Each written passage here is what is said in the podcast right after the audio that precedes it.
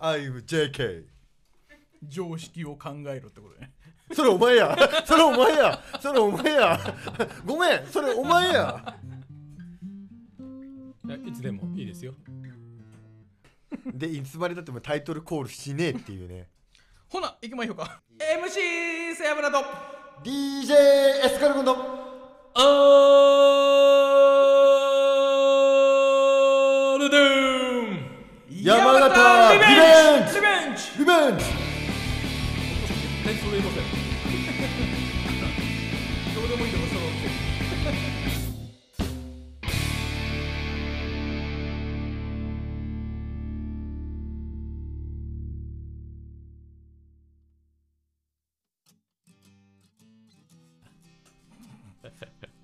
それではね豚骨より普通に海鮮あごだし醤油ラーメンの方が好き死者誤入したらね体重が1 0 0キロを超します山形市が誇るヘビー級パーソナリティラーメン大好き MC セブラと背脂の強敵と書いてマブダチと読むあると思います特に名前に由来はない DJ エスカルゴですセブラさんそれ京都でガチでやって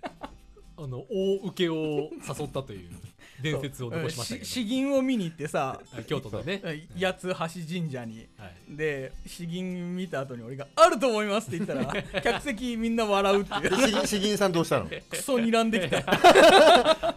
だってねだって木村さん はだってあれ追放なったねよね追放になってますもんね通報になったのね資金会詩吟会マジでエロ資銀なんかやっていいわけねえだろはっていいう。はい質問そもそもはい。木村さんって詩吟会に入れるような人なんですもとかもとそうマジで師範代でした。マジでお父さんもすごい人なんだよあれあじゃあお父さんごとうん追放されたんです。はいじゃあガチの追放なんですかそ うです。ね、そんなマジかね天心木村さんもあのロケバスの運転手がやっとるやっとる今今、何うん木村さん ロケバスの運転手のされてまされてますけれどもはいというわけでね、はいあの番組始めていきたいと思いますけれどもあると思いますえーこの番組は岐阜県山あると形市思いまのす141スタジオから平成元年度生まれのおっさん3人が終わらない夏休みのどうでもいい昼下がりトークを繰り広げる非生産的サブカルバラエティラジオです最初聞いていただいた通りです、えーついに第うむうむ20回いえなんですがはい すでに22回まで配信されてますね、瀬山さん。いやーじね 22回サイレント配信しましたけど時空が歪んでますねおい背脂ちゃんタイムリープしてるんですか君竹道なんですか山形リベンジャーズっすね収で収録させてもらってる身分なんだけどなんかしょぼいねいやーノイズだらけになったさラジオ収録取り戻していこうと思ってますえー取り戻せるの我々タイマーが招いた過去は取り戻せません が、未来を作っていきましょ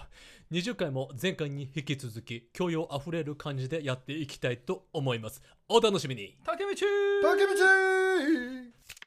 教えて、セブラさんないと思いますこのコーナーではいろいろとサブカル系で濃い趣味をしている MC セアブラさんに映画、漫画、アニメ、ゲーム、スポーツ、音楽といった分野で好きなものは大いに語ってもらおうということになっております。面白かったです。とか面白かったです。ええと思いました。いといと思いかました。やる気のない感想文みたいなレビューはやめましょうやるね気。はあるんだけど やる気はあるんだけどな。やる気あるんだよなやる気はあるんだけどなな情熱が伝わらないんだよな空回りし続けてるんですな、 えーリスナーの皆さんに何かしら興味深いと思っていただけるように語っていきましょうフェルマーの最終定理を知ろう回答編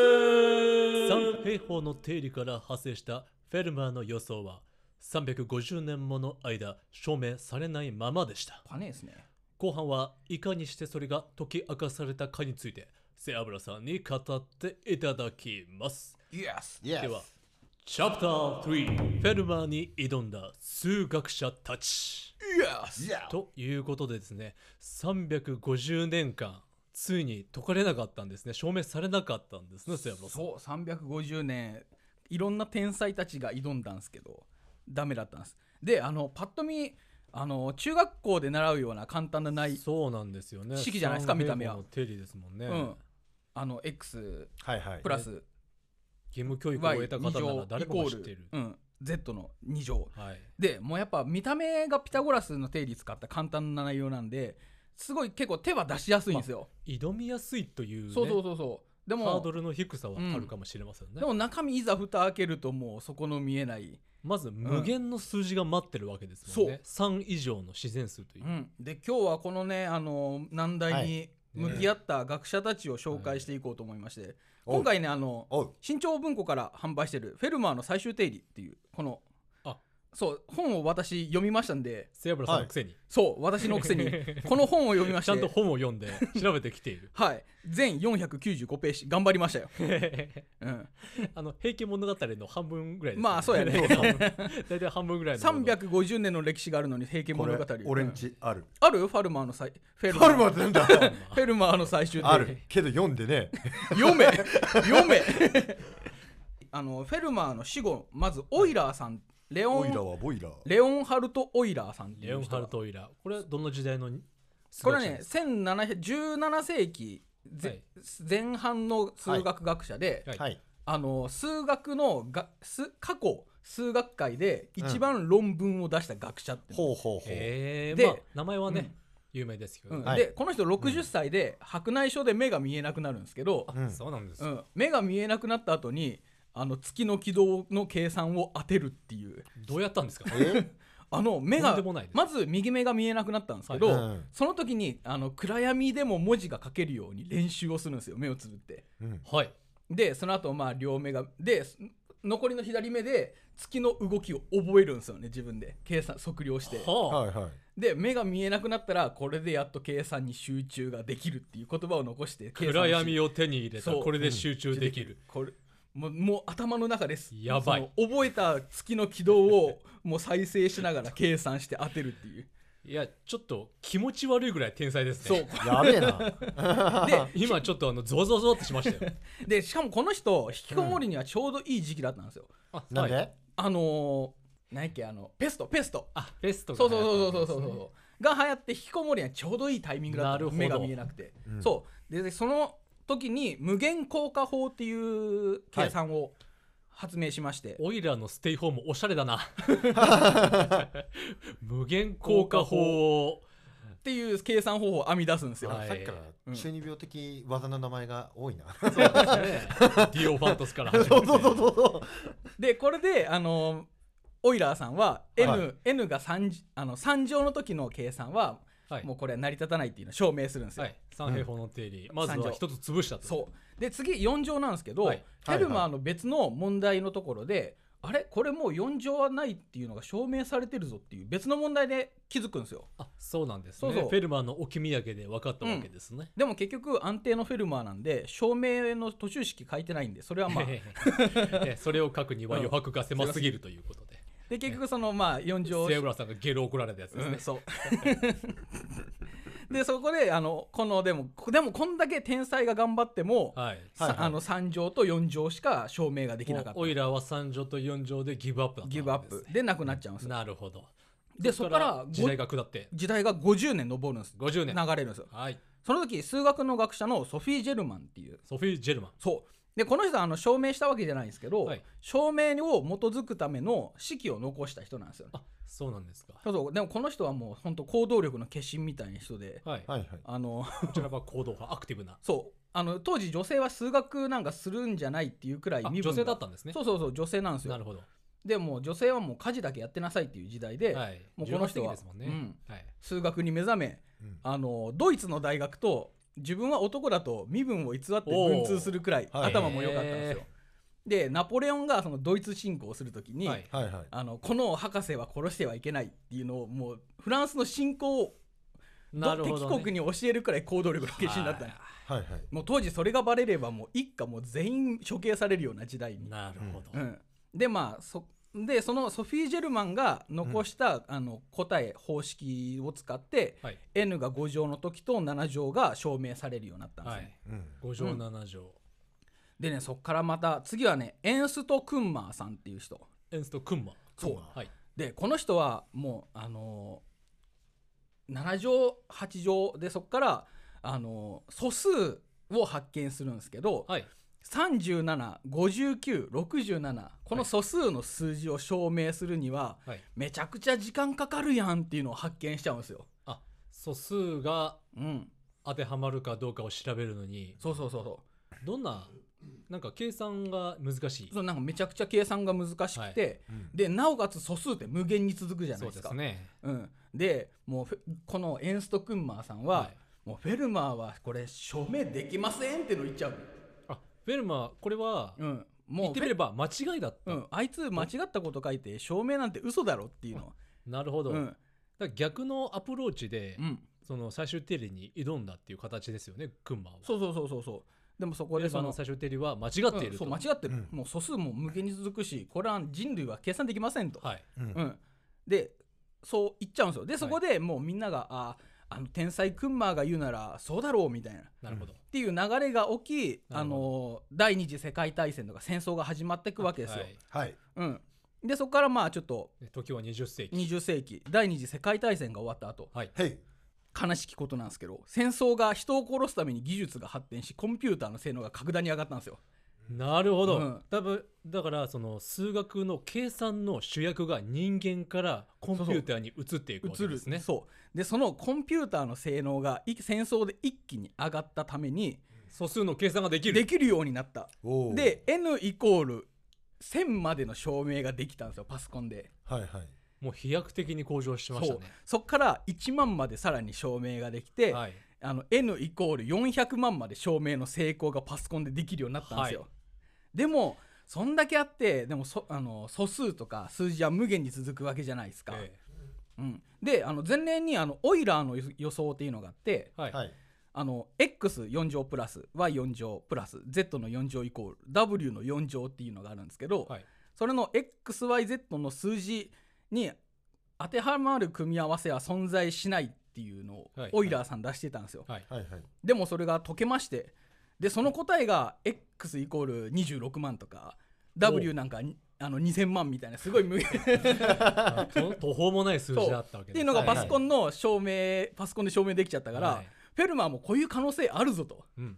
もう今400万までいっとるけど、うんあのオイラーの時は2000万っていう答えが出たからさらに上もあるんじゃないかとそれはもううんいけるんじゃないかってそなっうたわけです、ね N イコールよ4000万乗だとつ成り立つぞみたいな式があるかもしれんっていうのが出てくるんで、さらにまたそこからみんなの研究意識が上がるんですよ、はいはいなるほど、うん、モチベーションがどんどモんチベーションが上がるんいっですてよでそこでちょっとまた、まあ、はい計算にみんな行き詰まるわけなんですよ、はい、うんで話はちょっと変わるんですけどはいあの東京大学のあの谷山豊博士が東大の谷山豊そうそう、はいあの日本で行われた数学サミットで、はいあの一つの発表をするんですよ。楕何でしょう円方程式とモジュラー係数っていう計算があるんですけど、はいこれは別々のことやっとるんじゃないやっとるんですけど実はやってること一緒なんじゃないかっていうことを発表す統るんで一できるというすそうだからあの電磁力って昔別々だったんですけどこれ同じだったっていうのが発見されたみたいな、はい、なるほどそう統でも一した理論になるといううん、でもその発表した3年後に谷山博士は自殺しちゃうんですよねあまたあの数学で、ね心を病んでしまうようなことがあったんそでうすそかうね。将来について不安になったっていうメモだけ残して自殺しちゃうんですよ、うん数学数学は人を狂わせるというところあるかもしれでましかもせんね。 31歳なんですよ、あうん、であそこかなりで若くしてはい谷山博士のあの友達であった同じ東京大学の志村五郎博士と、はいその志村博士の同僚のベイル博士が考えをまとめて志村谷村ベイル予想っていうのを発表したんですよ、うんほううん、でそしたらあのゲルハルト・フライっていう博士がこの谷村志村予想が正しければフェルマーの最終定理も証明できるっていうのをなんなとんか発見しちゃうんですようーんまだあの、ねうん違った角度から、そうそうねそうそうそうフェルマーの最終定理にうん、ついたわけですね。なんかあのフェルマーの最終定理ってそのうんピタゴラスの定理をなんか変形させると楕円方程式にできるみたいなんですよう。んではあそのもうスケールがすごすぎて、なかなかね 想像できないんですけれども、三角形が楕円方方程式になるんですね。そう三角形で楕円の方程式が解けるようになるって。 はあでさらにその楕円方程式がそのモジュラー係数っていうのに変換できれば成り立つんだっていうのをなんか発見しちゃうんですよね。ああもうまたの途方もない計算になってきましたね。そう でそれでフェルマー最終定理が成り立てばあの谷村志村予想も成り立たないと。はい、で谷村志村谷村志村予想が成り立てば成フェり立ルてばマーの最終定理も成り立つっていう、なんか理論法をなんか出しちゃうんですねなるほどそうでそういう時にあのアンドリューあこれパ次行きましょうかあじゃあ次次にに行きましょう じゃあもうこうやってねフェルマーに挑んだ数学者たちの話をしていただいたところでうんさあ次のチャプター最後ですチャプター4決着フェルマーの最終定理とういうことですねついに蹴りがつくわけですねそうなんですよこの,、ね厄介おじさんフェルマーフェルのマー最の終定理について、うん、はいこの数学界のワンピースだよね、俺もそうですね あはいこの世の全てを、ねねうん17世紀のフランスに置いて去っていったうんフェルマーがラフテリーに何を残していたのかこの時ねあの10歳の少年アンドリュー・ワイルズがアンドリュー・ワイルズアンドリュー・ワイルズという10歳の少年がフェルマーの最終定理というワンピースの存在を知るんですよ麦わら帽子をかぶってそうそうそうそう 今俺はね海に出るんだと、 であのその時数学王に俺はなるとワイルズア博ンド士リュー・がワイルズ博士がそう図書館でそのフェルマーの最終定理を知るんですよはい、はいでこの問題を解くのは俺だみたいなことをずっと心に秘めとったわけですよなるほど、うん、で数学一本で勉強してけんあのプリンストン大学の楕円方程式をずっと学んでたんですよね楕円方程式来ましたねそうそうでさらにそっからもう教授になってはいそしたら教授になって楕円方程式を研究教えてる時にゲルゲルハルト・フライがあのあそこでうそこで発表するんですよ楕円方程式がモジュラーケースに変えれればもう他人も運命に導かれてるじゃないですかそうそううわ今俺の研究分野やんみたいな、うんまさかですね、うん、だってフェルマーの最終定理を専門にやってたわけじゃないんですやよって、ねもうそこうとは思ってたけど専門ではやってないんですよやれなかったそうそうそうでうん楕円方程式をやってたらそうそうそこがフェルマーの最終定理への道だったという、そうそうそうそうそとんでもないですねうでそれを知ったあのワイルズ博士は1986年に一人で研究を始めるんですよはいで普段そういう研究って何人もチームになってやるわけなんですけどはいははいいはいそうそうそれをね一人でずっと挑み続ける変態的な天才だったんですね はいでやっぱり研究やると他の今の研究発表もできなかったんで一つ、あの結構大きな発見をしてたからそれを分割して発表してたんですねああのちょいちょい小出しにそう小出しにして研究発表してそうそうディアゴスティーニ実績をデえィア ゴス実ティ績を作ーってニディアディアゴス ティーニね創刊号はちょっと豪華にしてそうそうしそながらねうそうあの 週刊アンドリュー・ワイルズのえー研究みたいな、新刊の研究でそうやってあのちょこちょことあの予算をごまかしながらそうそうそうあの研究を続けていったワイルズ博士が、えーどこで、えーフェルマーの最終定理にたどり着いたんでしょうかでそこからちょっとたどり着くんですけど、はいたどり着きそうになるんですけどやっぱ一人じゃやっぱ研究ができないとやっ一ぱも人ではうやっぱり無理だったもう一人やっぱ自分で計算しても確認する人がいないといけないとかなるほど、そうあと二人でやっぱ計算した方が早いとかもあるんで、うんはい、その同じ大学で勤めるもう一人の同僚のニック・カッツっていう天才に協力依頼するんですよ、ニック・カッツそうはいで今まで自分がやってた研究をこいつシルバース・レイリーみたいなやつですねそう多分ね海賊王の右腕そうレイリーレイレイリーに俺が今どこ をどこを旅してきたかっていう航路を教えるためにあのロジャーがロジャーロジがャーがロジャー・ワイルドがワイルロドジャーがワイルドがロジャー、えーゴールディ・ワイルズはね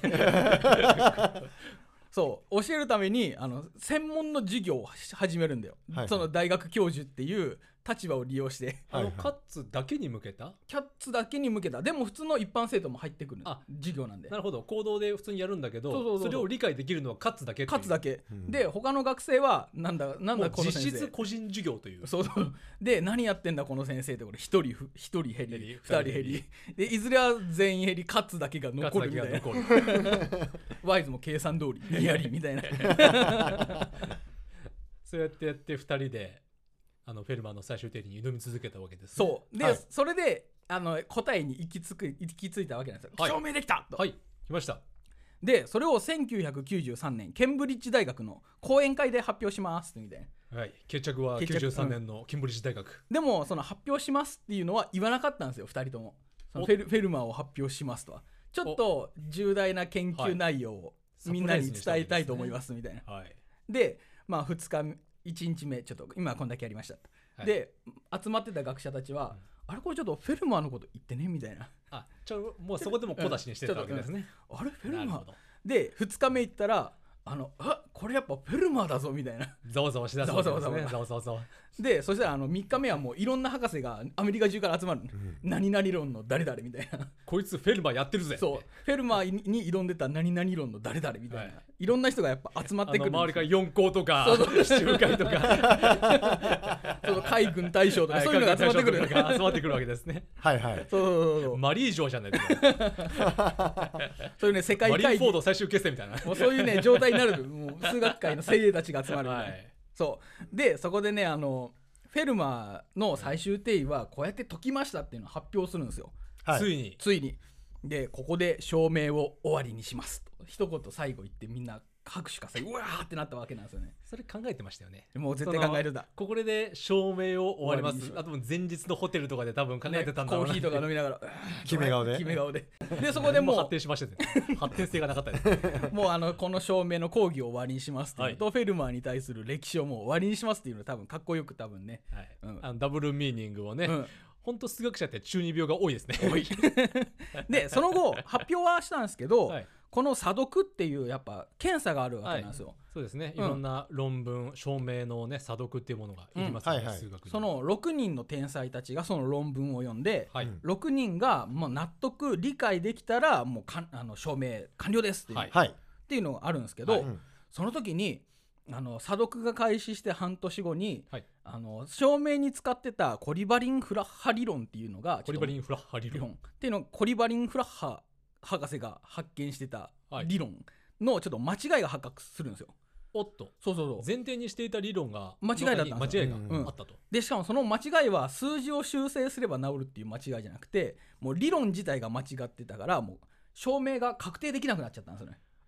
あんなに生きって最後一言言ったのに。終わりにしますドヤみたいなこと言ってあないんけなどに生き生きとったのに そうそうそう超かっこつけてそうでもううわ証明ダメだあーってなった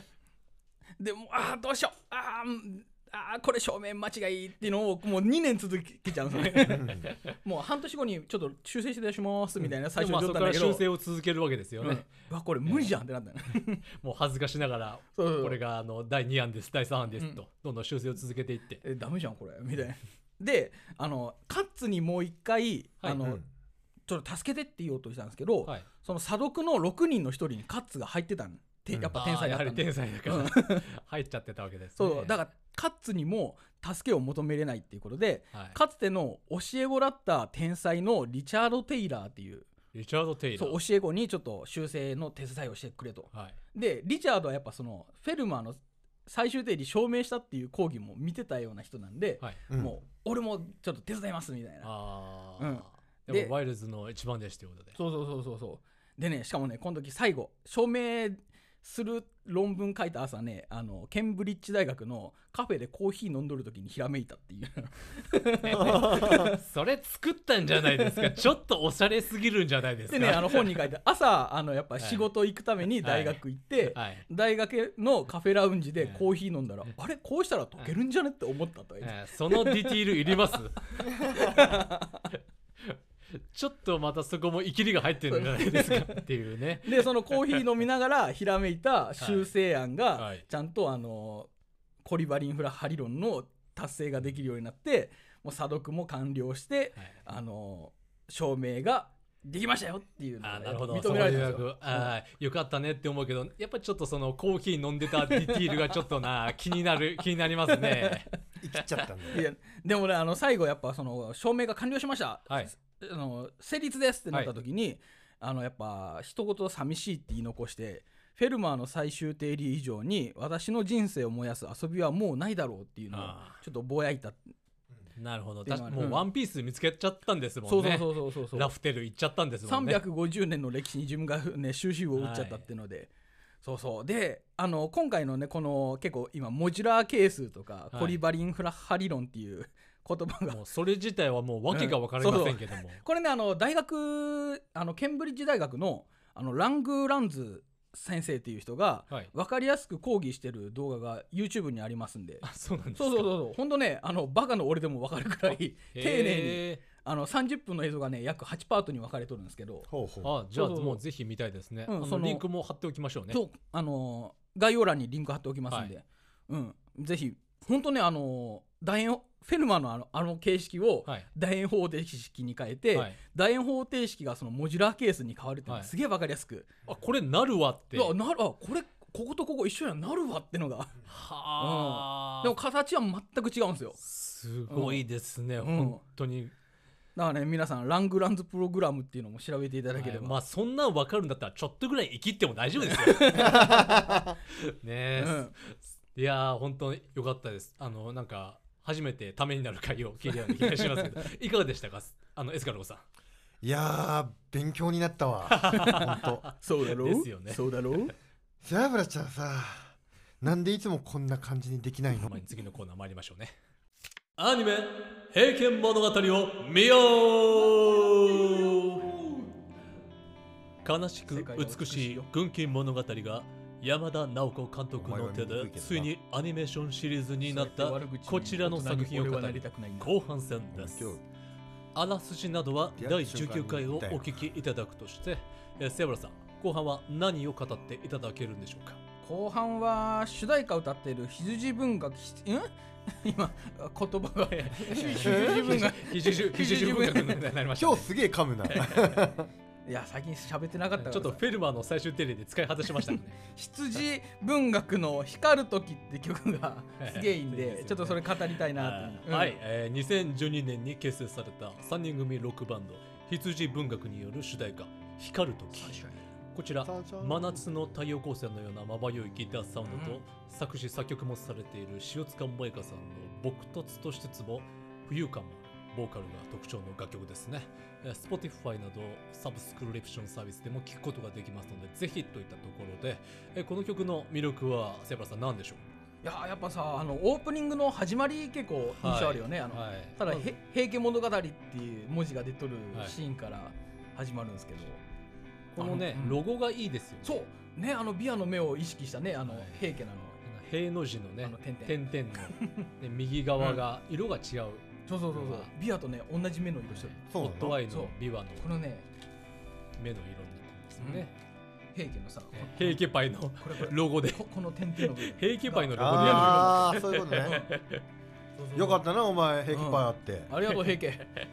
いや祖兵衛さんにありがとうって言えよお前持ってきたんやるでそれで始まっていってまず歩くビワの小さな足のカット、この足っていうのは本当山田監督らしい作画でしたよねそうそうあの慶応の時もやっぱ走る足から始まったりとかさはいそうそう結構足に強調を目立つ監督な特色がやっぱ足フそェうチそう足あそういうさ足フェチなんですよ本当に、うん本当足とやっぱ手が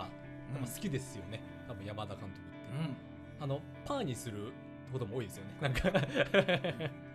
それわかんないよラじジゃオんじゃけ軽音のさん明けおはわかるけどここでやってもラ ここジでやオっじゃ大わかんねえよ大丈夫大丈夫今リスナーの皆様に私は今脳に直接語りかけてい ます出たまたねねえあのこのラジオのあの想定視聴者、 えーリスナーであるあの10代20代の女子からするとですそねうそううんあの微妙に世代じゃないから分かんないかもしれないですね そうやね30代女子やねこれはいうん気温結構前ですから本当に女子おんのかあのそこからねうん琵琶がゆっくりと走り出しあのこれ森特子厚森と遊ぶ清常あーこれねそしてエモい琵琶エモはい重森の元にたどり着くわけですね、うんエモいうんこの重森と琵琶のちょっとあの疑似親子的な関係がね、また非常にエモいですよねもうあの川の向こうでさ立っとる重盛振り返ってはい手振るんでビワはい ビエーっておううんビアーってビヤービアーってビワーってね、おううん、ビワーと泣くからビワでは ないですからね、その泣き声とかじゃない ですからポケモンじゃないですからでそこからビワがさ重盛の手持ってくるくる回ってくシーンに変わってくんですよ、うん、 B メロの終わりからねビワが自分の右目でうん世界を見る、自分の右目あの未来を見つめる右目でねこれさ B メロ歌ちょっとアニメから歌になるんですけど、はい B メロからシンバル入シンバルじゃないタンバリン入ってくるんだよ、はい入ってます曲にね、荒野をかけパッパーンみたいなあれすげえ好きやね荒野をかけるのだねうんコーリンコーリンチャッチャーンでであの本当じゅあの4泊ご4泊8泊16泊のとこにシンバルがさあのあれタンバリンがチャッチャーンってうんでそのリバーブがめちゃくちゃあの伸びのいいさいいことでさはいあのタンバリンに聞こえないくらい音色が変えられとるんだけど、はいうん、これすげえ好き、この浮遊感というものね、うんまあ、そうそう全そうそう体的に浮遊感が非常にある曲なんですけれども、このね戦争と平和なカットが交互に映し出される未来の映像ということで、あの重盛の息子たちとあら遊んで、えー笑い合う琵琶の姿が見えますけどこの琵琶っていうのがね平家に父を殺されていながらこうんう平家の真ん中でこう育っていったというこう非常にアンビバレンスなねね、ちょっとうん矛盾を抱えたキャラでもあるんですけれども、うんこのね重盛の息子たちがこうどんどんこの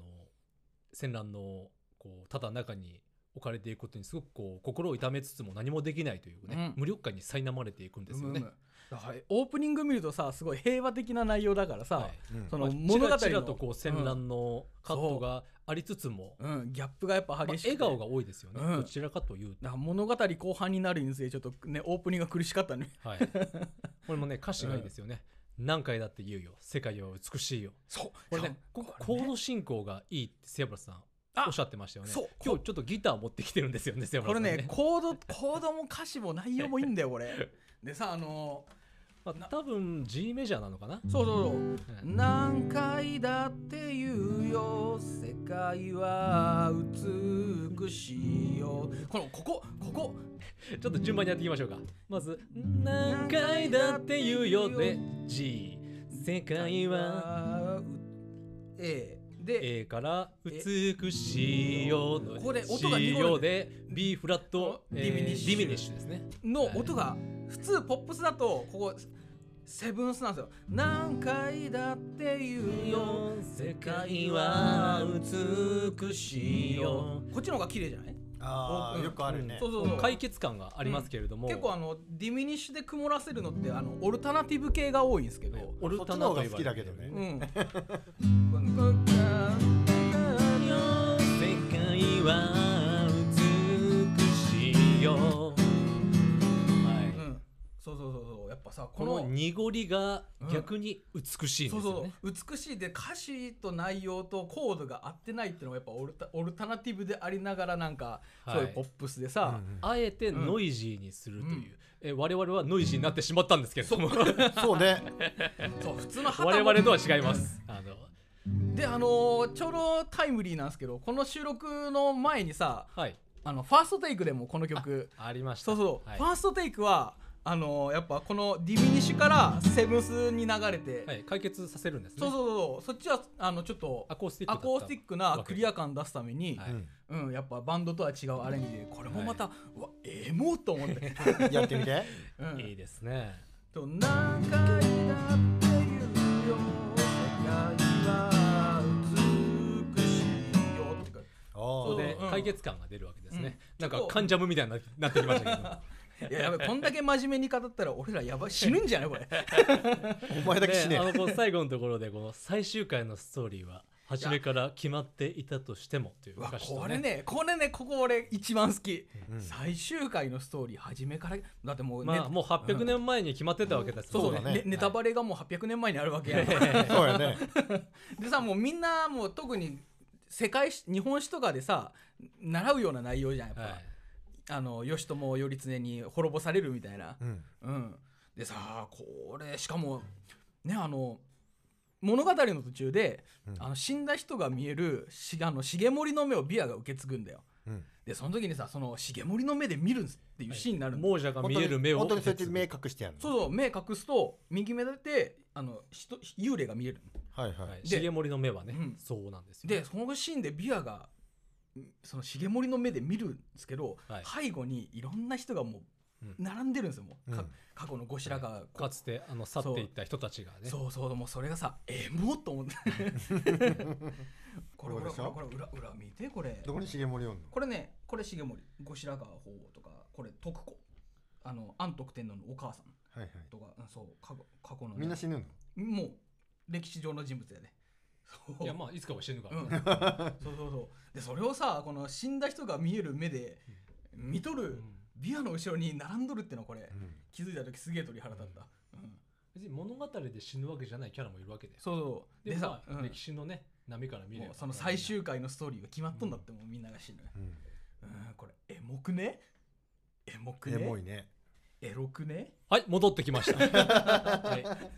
あのすごくあのお二人がエモくなっていますけれども今ねあーあありがのとうリスナーの方々には全く伝わりませんけどね まあそうやってねこう最終回の初めから決まっていたストーリーをたどっていくビワは本当に我々と同じ立場なんですよね傍観者でしかいられないどんなにねあの生き残ってほしい人がキャラがいてもちょっと我々あの、ね、主張していくとだんだんこう重盛ロスとかになるなるんですけども、ね4話の重盛ロスやばかったね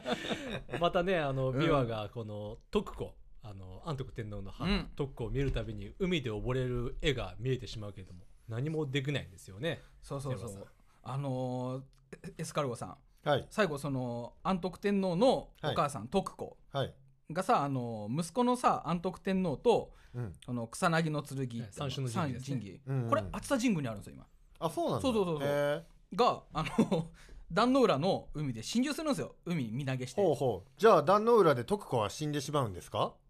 いえ生きてますはい 生きてますえきてあるの生きてあるはい、泳生ぎやきてる得意でしたそう そうなんかひどいネタバレを食らった気がするんだけどいやねこれはねアニメも原作読んでないエスカルゴが悪いんですよピュッピュッ遅れ てる8世紀遅れてますよエスカル ゴさんおいおいおいおい時代遅れのおスいケールがおいおい背脂スケールがおい背脂 Hey come on come 貴 on 様に乗車室の断りを教えてやろうバカめ俺の持つ三時の神器で防ぎ切ってやろうこのやりとりがすでにバカっぽいですけどねく IQ らがえ低い祇園少女の鐘の音やめろ小学生並みの SE が出てきましたね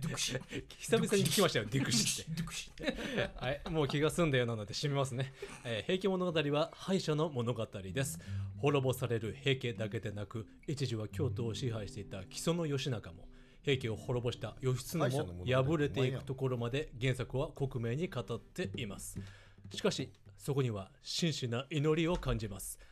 敗者をひたすらに語り語り継ぐことで彼らの魂を安らかに沈めようとしている祈りの物語だと感じましたアニメ「平家物語」は Amazon プライムビデオ、Netflix、FOD ほか各種配信サイトでご覧いただけます。ビワが見つめてきた平家の工房をぜひその目でも見届けてください。以上、アニメ「平家物語を見よう」でした。でした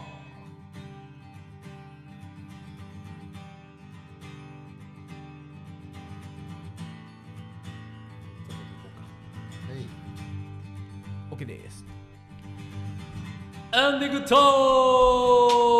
ークエンディングエンディングエンディングネバーエンディングストーリー今、パパルルククがが落落ちちたた音がしましたけどね。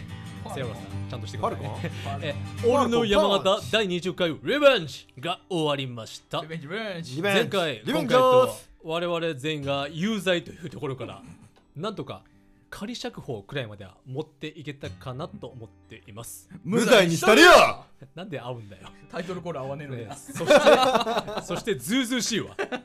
基礎からの有罪からの釈放だよ。あのもう一個ねはい。有罪案件持ってきていいですかはいはい。あのー前回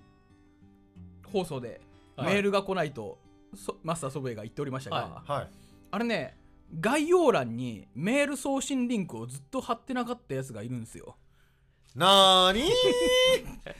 これ無期懲役の刑じゃないですかエス カソブエさんなあそれは自首ということでよろしいですかあれねそれこないだ聞いたあ人かのら下手人は今僕の左側にいると思うんですけちなどみにその犯人のイニシャルはエスカルゴの E シーンお前をここでここまで来て俺に罪をなすりつけるかお前俺の罪はお前だお前の罪だで俺の罪何を言はってるのか分かりませおいん俺の罪はお前の罪だお前ジャイアンかお前ジャイアンかほんとねちょっとねマジ申し訳ねえ メール送ってくるって言いながらメールリンクを貼ってないっていうやつがいたんでこのグループの中にお前ソベさんこれは判決いやもうねあのいいですよお優しいほらほら無罪無罪無罪優しい無罪無罪いやあのねこれはね、うん気づかなかった我々も良くないそらそらそらそらソベさん優しい確かにねあのいつまでたってもこうメールがその無料でサイト作れますっていうあの宣伝メールしかこないだおかしいと思ってたんですよ背山さんやっちまったんですかあのね2回か3回くらいまではメールリンク貼ってあったんだけどそうだよ ねそうだよねそこからねあそうだそうだ、うんだからこう見切りで我々もうんあるもんだと思ってたんだ、そうそうでねそれがね18回くらいまで貼ってなかったんか な今回はねちょっとねずっと19回目から、はいうん、前回のけん玉マスター限界からはい乗っあてはの全部ねあの遡って追加してくださいねそうそう編集でそうそう編集でおきますんでえ ー時前田先空がね先ほど言ったように歪んでいるので次回は第23回ですが一応21回で予告しましょうセロラさんが愛してやまないスーパーバンドについて熱く語っていきます 祖父江さんはいけん玉に震えて眠れいやいやいや違う震えじゃない何度も聞いても意味がわからなすぎて怖いですないぞラジオへのご意見ご感想はメールアドレス all.noon. 山形 atmarkgmail.com all.noon. 山形 atmarkgmail.com までそれでは次回もここ山形市の141スタジオからお送りしますここまでのお相手は仮にマスターソベト平のこれ森と平の清盛でしたなんでこれ森と清盛なのこの番組は岐阜県山形市141スタジオからお送りしました